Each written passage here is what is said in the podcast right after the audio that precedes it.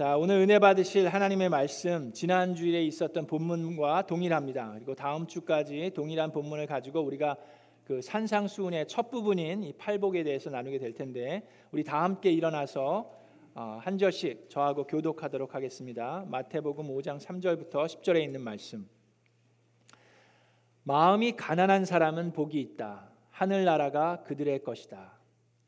슬퍼하는 사람은 복이 있다. 하나님이 그들을 위로하실 것이다.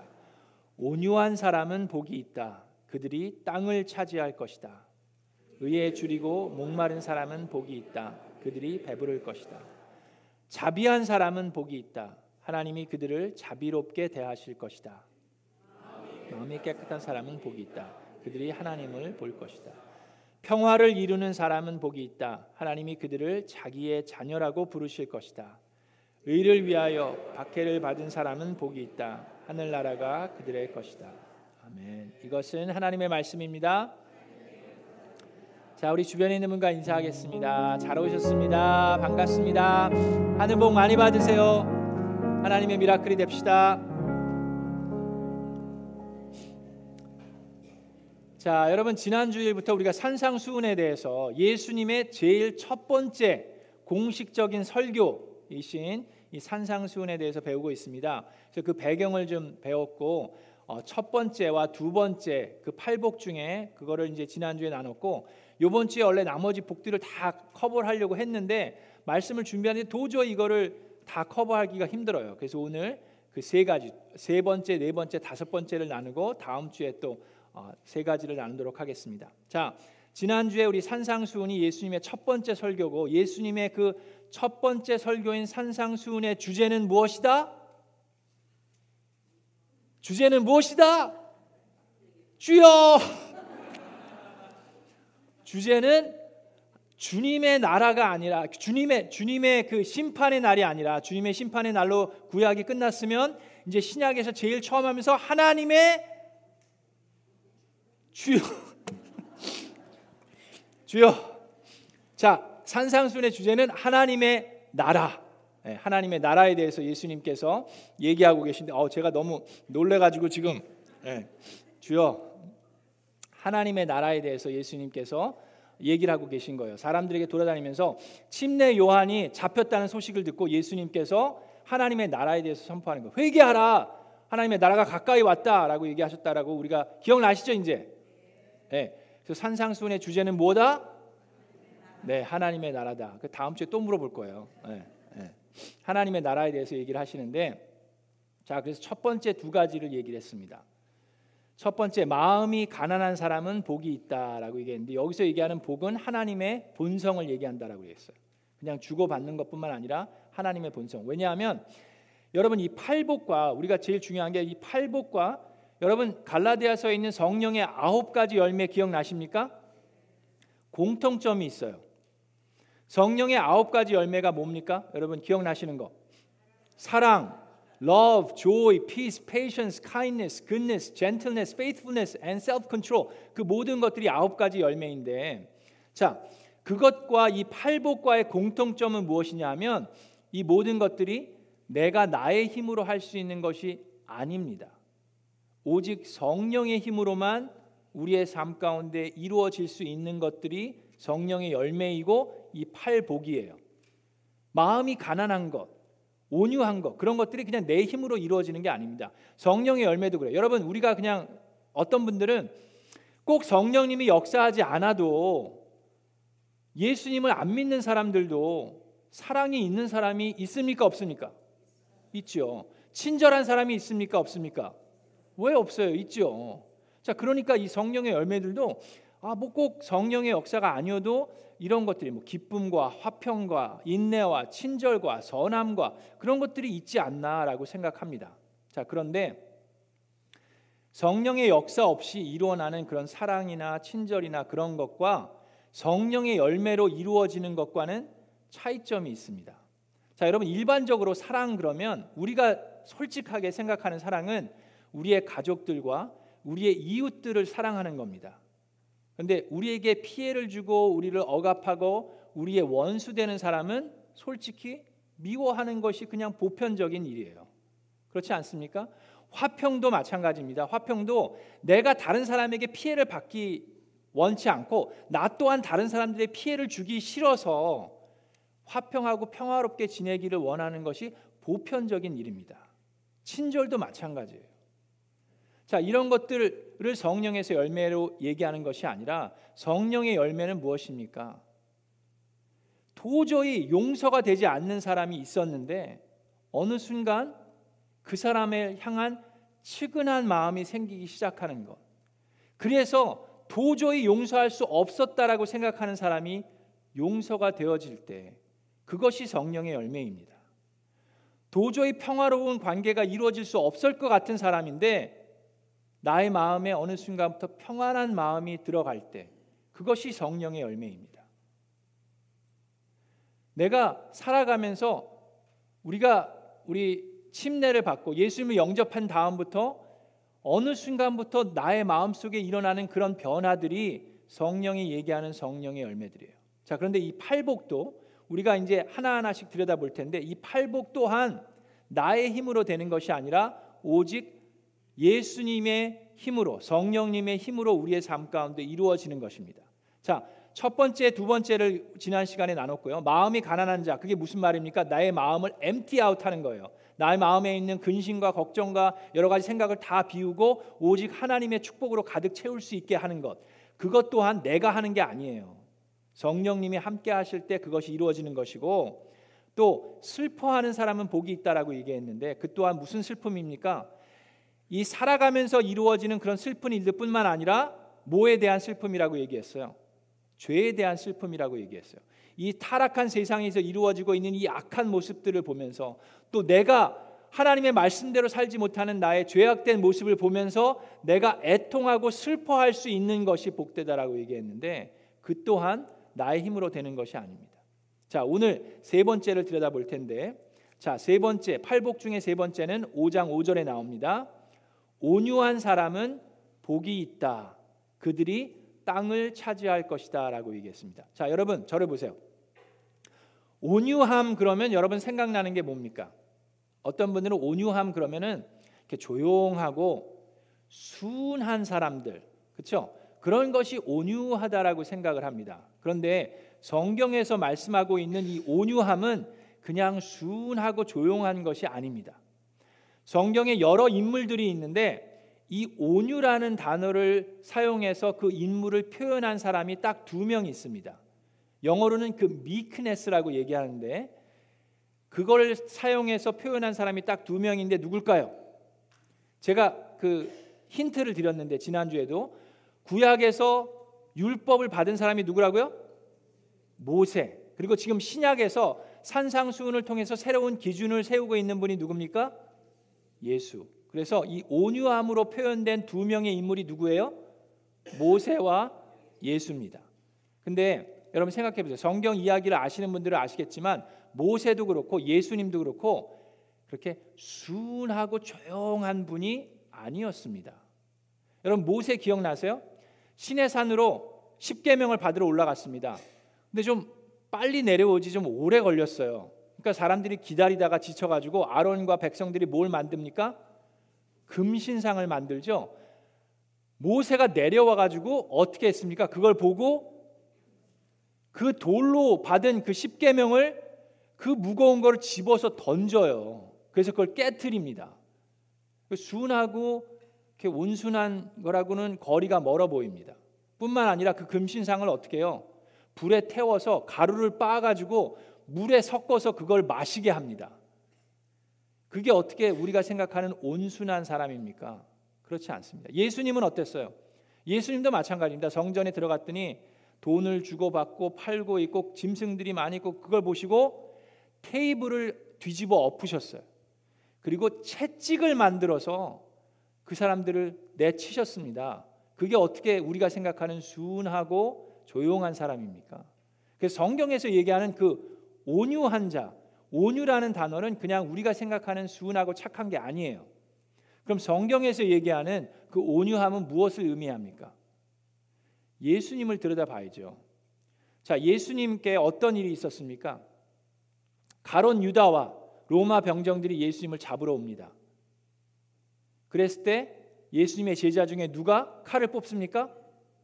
베드로가 칼을 뽑. 이 사건은 마테마가 누가 요한복음 다 나와 있어요. 그 베드로가 칼을 뽑아서 예수님을 잡으러 온 로마 병정의 귀를 잘라 버립니다. 어떻게 감히 예수님을 잡으러 오느냐? 그랬을 때 예수님께서 어떻게 하셨어요? 칼을 집어 넣어라. 칼을 쓰는 자는 칼로 망할 것이다라고 베드로에게 얘기하시고 그 귀를 다시금 치유해 주셨습니다. 그러면서 예수님께서 하신 말씀이 있는데 자, 마태복음 26장 53절에 이런 말씀이 있어요. 자, 제자들에게 얘기합니다. 너희는 내가 지금 아버지한테 당장에라도 열두 군단 이상의 천사들을 내 곁에 세워 주시기를 청할 수 있다는 것을 알지 못하느냐라고 물어봅니다. 그게 무슨 말이에요? 로마 병정들이 아무리 나를 잡으러 와도 내가 하나님 아버지께 말만 하면 하나님께서 열두 군단의 천사들을 내리셔 이들을 무찌르는 거는 그냥 너무 쉬운 일이다라는 걸 얘기하십니다. 그런데 54절에 그러나 그렇게 되면 이런 일이 반드시 일어나야 한다고 한 성경 말씀이 어떻게 이루어지겠느냐라고 말씀하십니다. 자, 그래서 여기에 예수님의 온유함이 드러납니다. 그게 무슨 말이냐면 힘이 있음에도 불구하고 나의 필요나 나의 뜻을 위해서가 아니라 하나님의 뜻과 필요를 위해서 그 힘을 자제하고 억제할 수 있는 능력이 온유함입니다. 우리 인간들은 힘을 가지면 뭘 합니까? 여러분 이렇게 엄밀하기 좀 힘들겠지만 우리가 힘이 있으면 대부분의 사람들은 갑질을 합니다. 연약한 자들을 부려먹습니다. 그게 세상에서 일어나는 일들이에요. 그런데 온유한 자는 하나님의 힘을 가지고 나의 필요를 채우는 것이 아니라 하나님의 뜻을 섬기기 위해서 힘이 있음에도 불구하고 그것을 자제할 수 있는 능력이 온유함입니다. 자, 이 온유함에 대해서 시편 37편에 자세하게 나와 있습니다. 시편 37편 11절에도 보면 온유한 자들은 땅을 차지할 것이다. 동일한 말씀이 거기 적혀 있어요. 그래서 이 온유함에 대해서 시편 37편에 자세하게 나와 있는데 크게 세 가지로 온유함을 표현하고 있습니다. 자, 3절에 보면 주님만 의지하고 선한 일을 하여라. 그분의 믿부심을 간직하고 이 땅에서 살아라라고 얘기합니다. 5절과 6절에도 내 갈 길을 주님께 맡기고 주님만 의지하여라라고 얘기합니다. 온유함의 첫 번째 특성은 나의 힘을 의지하는 것이 아니라 주님만을 의지하는 것이 온유한 것입니다. 많은 사람들이 나의 힘과 나의 능력으로 살아가는데 그렇게 되면 내 자랑거리가 생기기 시작합니다. 그것이 온유함이 아니라 오직 주님만을 바라보는 것, 주님의 능력으로 선한 일을 한다는 것은 나의 필요를 채우는 것이 아니라 내가 손해 보는 것을 알면서도 남을 위해서 하나님의 뜻을 위해서 일을 하는 것이 선한 일이에요. 그렇게 할 수 있는 것이 온유함이다라고 얘기합니다. 알면서도 손해 보는 것, 모르면서 손해 보는 것은 무식한 거예요. 알면서도 손해인 것을 알면서도 하나님의 뜻을 위해서 하나님의 사람들을 섬기기 위해서 손해 보는 것이 선하고 온유하다라고 얘기하십니다. 자, 두 번째 그 성품은 온유의 성품은 4절에 나오는데 시편 37편 4절에 기쁨은 오직 주님에게서 찾아라. 주님께서 내 마음의 소원을 들어 주신다라고 얘기했습니다. 여러분 살면서 기쁠 때가 있죠? 언제가 제일 기쁩니까? 여러분 뭐 생일날이 기쁘십니까? 아니면 뭐 여러분들 자녀가 잘 됐을 때 기쁘십니까? 아니면 여러분들 뭐 부유하게 되거나 뭐 잘 비즈니스가 잘 됐을 때 기쁘십니까? 자, 근데 여기는 뭐라 그랬어요? 오직 주님 안에서 기쁨을 찾는 것이 온유함이다라고 얘기했습니다. 부귀 영화에서 기쁨을 찾는 것이 아니라 주님의 뜻 안에서 기쁨을 찾을 수 있는 것 그것이 온유함입니다. 그래서 이 온유함은 우리의 힘으로 되는 게 아니에요. 성령의 힘으로만 우리의 온유함을 느낄 수 있습니다. 자 마지막 세 번째 이, 이 온유함에 대해서 세 번째 특성을 7절부터 얘기하는데 잠잠히 주님을 바라고 주님만을 애타게 찾아라 가는 길이 언제나 평탄하다고 자랑하는 자들 나의 힘으로 가는데 내가 가는 길은 언제나 평탄하다고 자랑하는 사람들이 있습니다. 그리고 악한 계획도 언제나 이룰 수 있다는 자들 때문에 안달하지 말아라라고 얘기합니다. 어저께 토요일 날 우리 김재원 전사님이 본문 말씀을 가지고 잘 설, 마, 어, 말씀을 전해 주셨어요. 자, 그 말씀이 바로 이겁니다. 우리가 살아가면 그런 사람들이 있어요.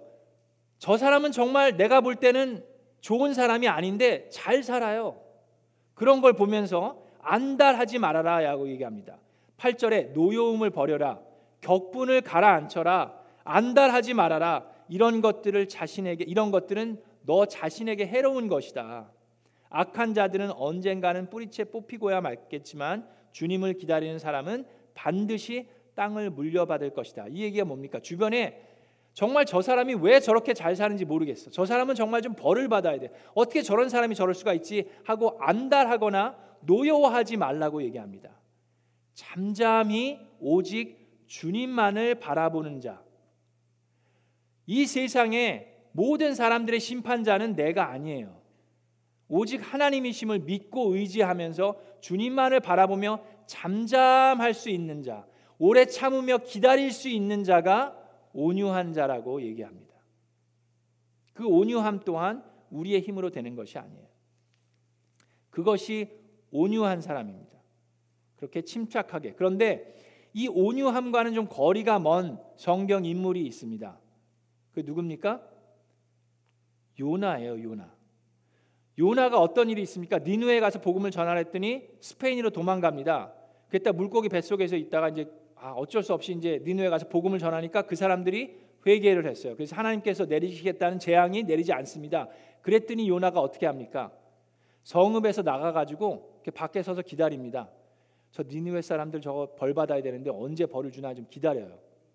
근데 하나님께서 자비를 베푸셔서 벌을 주지 않으시니까 어떻게 합니까?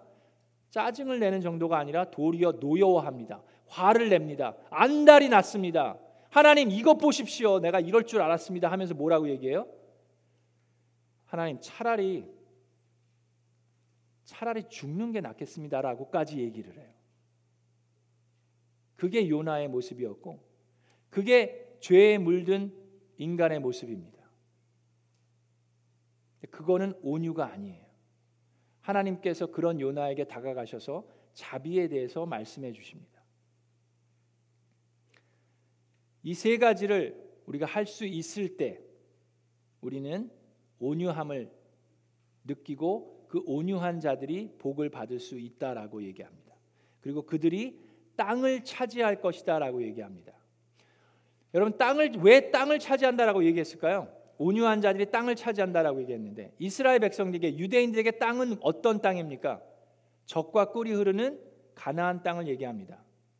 우리에게는 어떤 땅입니까? 그냥 피지컬한 땅이 아니라 영적인 땅이 어느 뭘 의미합니까? 우리 산상수훈의 주제가 뭐라고요? 하나님의 나라. 하나님의 나라를 우리가 받을 수 있다는 거예요. 하나님의 나라의 백성들이 바로 이 온유한 자들이라는 겁니다. 근데 그 온유함은 그냥 이루어지는 것이 아니라 성령님의 힘으로 이루어지는 것이에요. 그것이 첫 번째입니다. 자, 그 다음에 네 번째 복이 있습니다. 네 번째 복은 의에 줄이고 목마른 사람은 복이 있다. 그들이 배부를 것이다라고 말씀하셨습니다. 자, 여기서 알아야 하는 게 있습니다. 하나님께서 뭐라고 그랬어요? 의로운 사람은 복이 있다라고 얘기하셨습니까? 만약에 하나님께서 의로운 사람은 복이 있다라고 얘기하셨으면 우리는 큰일 났습니다. 우리는 큰일 났어요. 왜요? 의인은 없다. 한 명도 없다. 하나님을 깨닫는 사람도 없고 하나님을 찾는 사람도 없다라고 얘기했어요.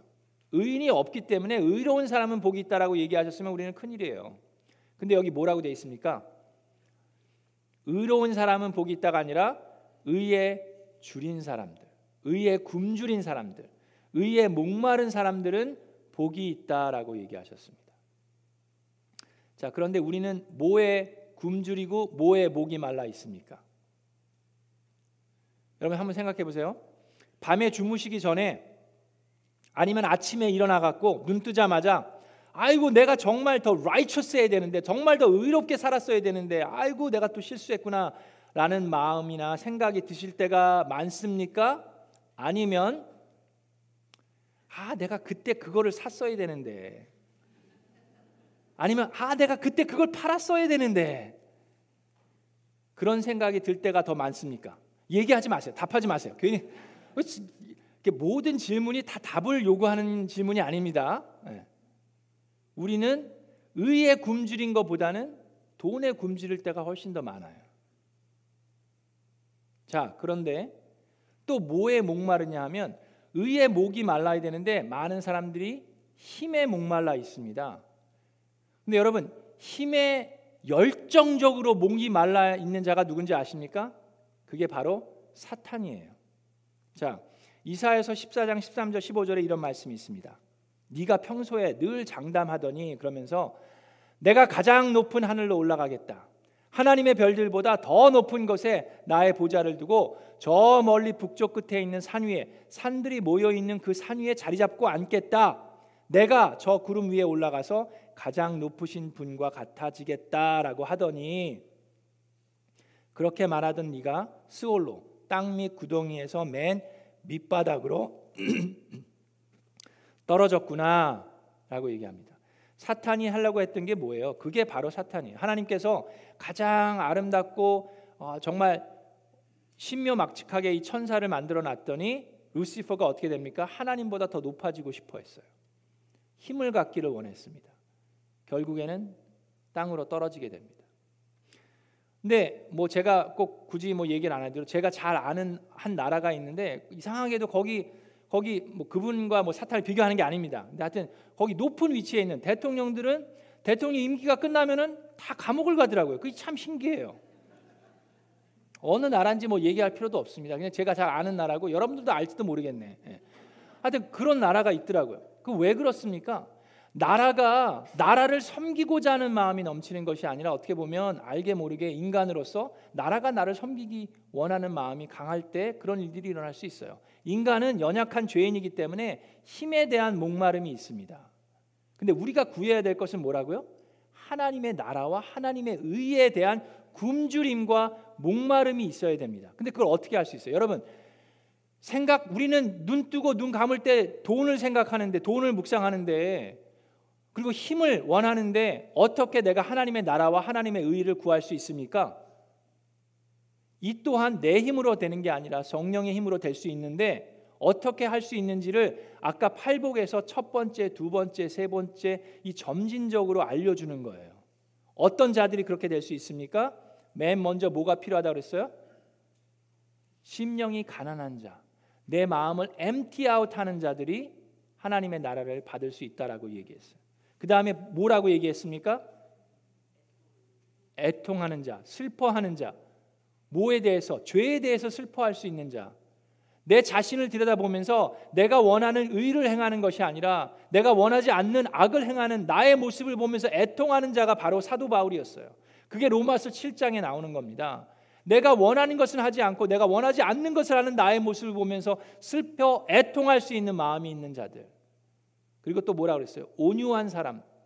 그런 자들이 바로 복이 있고 그런 사람들이 의에 줄이 서고 목이 마를 수 있다라고 얘기합니다.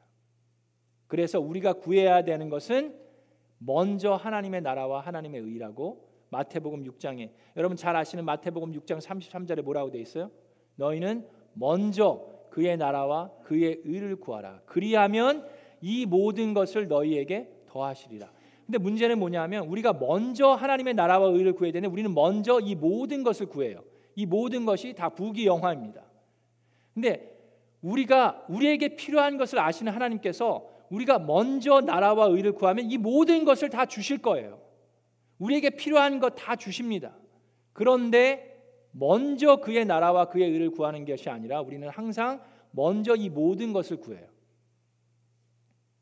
자, 그래서 우리가 아까 얘기한 것처럼 심령이 가난해야 되고 팔복을 묵상하면서 우리가 그런 마음을 갖기를 간절히 구해야 합니다.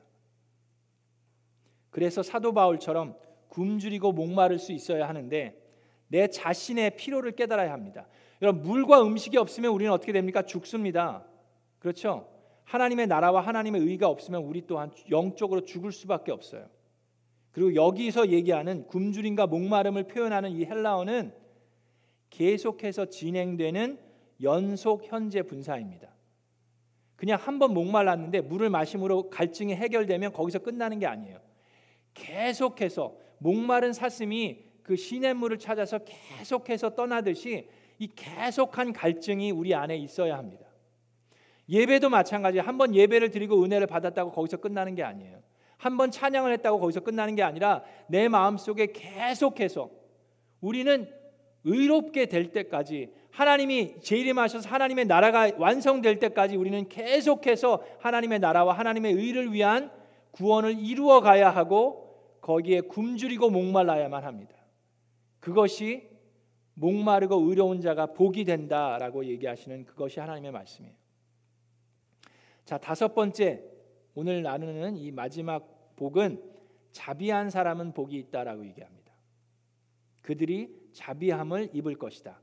이 자비를 이해하기 위해서 그 당시의 배경을 좀 얘기하는 게 필요합니다. 여러분, 이 당시는 지금 1세기 로마 시대예요. 로마 시대는 자비라는 것이 평범하게 있는 게 아닙니다. 로마 시대에 중요한 건 뭡니까? 그들에게 중요한 것은 정의, 자기들이 생각하는 정의나 용기, 힘, discipline, 훈련 그런 것들이 중요하지. 자비는 그냥 약자들이 어, 핑계 대는 그런 것에 불과합니다.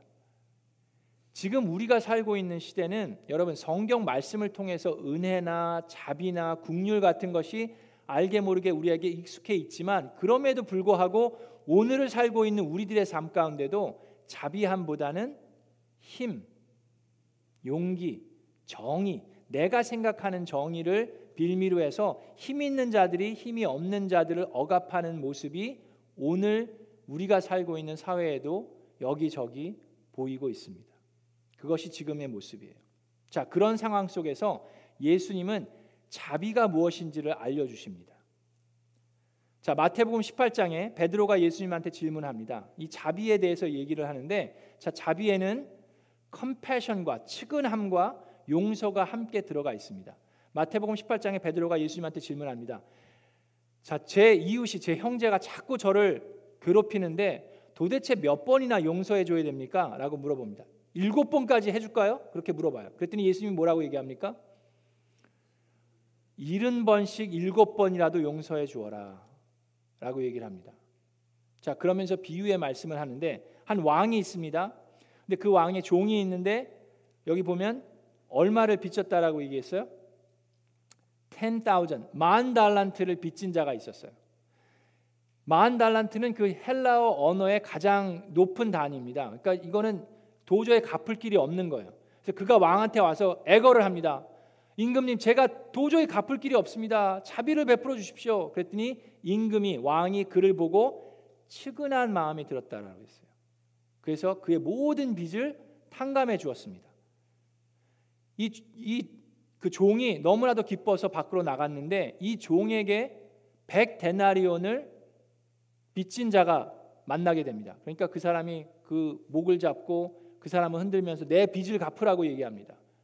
빚을 갚을 능력이 없습니다. 제발 좀 용서해 주십시오. 애걸하는데 그는 용서하지 않고 그를 감옥에 가두어 버립니다. 그 모습을 지켜본 다른 종들이 왕에게 와서 고합니다. 그랬더니 왕이 노여워하면서 그 탕감받은 종을 불러다 놓고 얘기합니다. 마태복음 18장 33절에 내가 너를 불쌍히 여긴 것처럼 너도 너의 동료를 불쌍히 여겼어야 할 것이 아니냐라고 얘기합니다. 그리고 너희가 각각 진심으로 자기 형제 자매를 용서해 주지 않으면 나의 하늘 아버지께서도 너에게 그와 같이 하실 것이다 하면서 그를 다시금 감옥에 가둡니다. 자, 여기 이 비유를 말씀하시면서 자비에 대해서 얘기하시는데 자비한 사람은 복이 있다. 그들이 자비함을 입을 것이다라고 얘기했습니다. 자비함에는 compassion과 forgiveness, 용서가 함께 들어가 있습니다. 자, 여러분, 우리가 어떻게 이런 자비함을 실천할 수 있습니까? 여러분 살면서 혹시 용서가 안 되는 사람 없으셨습니까? 정말 용서하기 힘든 사람들, 나에게 상처를, 아픔을 주는데 한두 번 주는 게 아니라 여러 번 준 사람들, 자, 그럴 때 우리가 어떻게 자비함을 할 수 있습니까? 어떻게 그 사람들을 용서할 수 있습니까? 용서가 안 되는데. 자, 그때 우리가 할 수 있는 것 예수님께서 하신 말씀처럼 내가 받은 자비를 먼저 생각해야 합니다. 예수님께서 뭐라고 했어요? 내가 너를 불쌍히 여긴 것처럼. 여러분 여러분 자신을 한번 들여다보세요. 여러분은 참 온유하고 선한 모습만 보입니까? 아니면 여러분도 하나님의 자비가 필요했던 죄인이었습니까?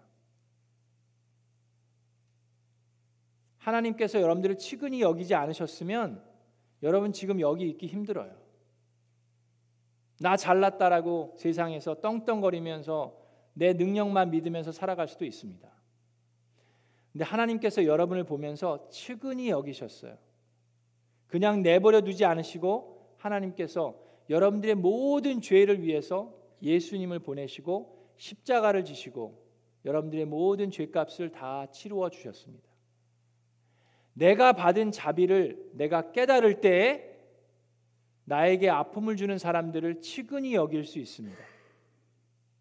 그리고 그 측은히 여김에서 끝나면 안 돼요. 컴패션한 마음에서 끝나는 것이 아니라 내가 자비를 받은 것처럼 그들에게도 자비를 베풀 때에 우리가 자비로운 하나님의 나라의 하나님의 사람들이 되는 줄로 믿습니다. 자, 그런 자비한 사람들이 하나님의 복을 받고 그들 또한 더 큰 자비함을 입을 것이다라고 말씀합니다. 자, 우리 사랑하는 미라클랜드 성도 여러분, 우리 세 가지를 배웠습니다. 오늘은 세 가지만 나눴는데 첫 번째는 온유한 사람, 그리고 의에 줄이고 목마른 사람, 그리고 자비한 사람을 배웠습니다. 우리가 온유합니까?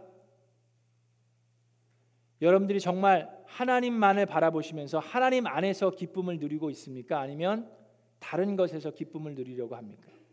하나님의 나라와 하나님의 의를 먼저 구하고 정말 나의 심령이 가난한 마음으로 하나님께 나아가고 하나님만을 바라보는 다른 사람들을 보면서 안달 내면서 안절부절하면서 불평하는 것이 아니라 오직 주님만을 바라보고 잠잠히 기다릴 수 있는 그런 온유한 마음을 품는 저와 여러분 되기를 주님의 이름으로 축원합니다.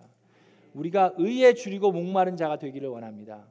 돈에 줄이고 힘에 줄인 목마른 자가 아니라 의에 줄이고 하나님의 나라와 하나님의 의에 대해서 굶주린 자.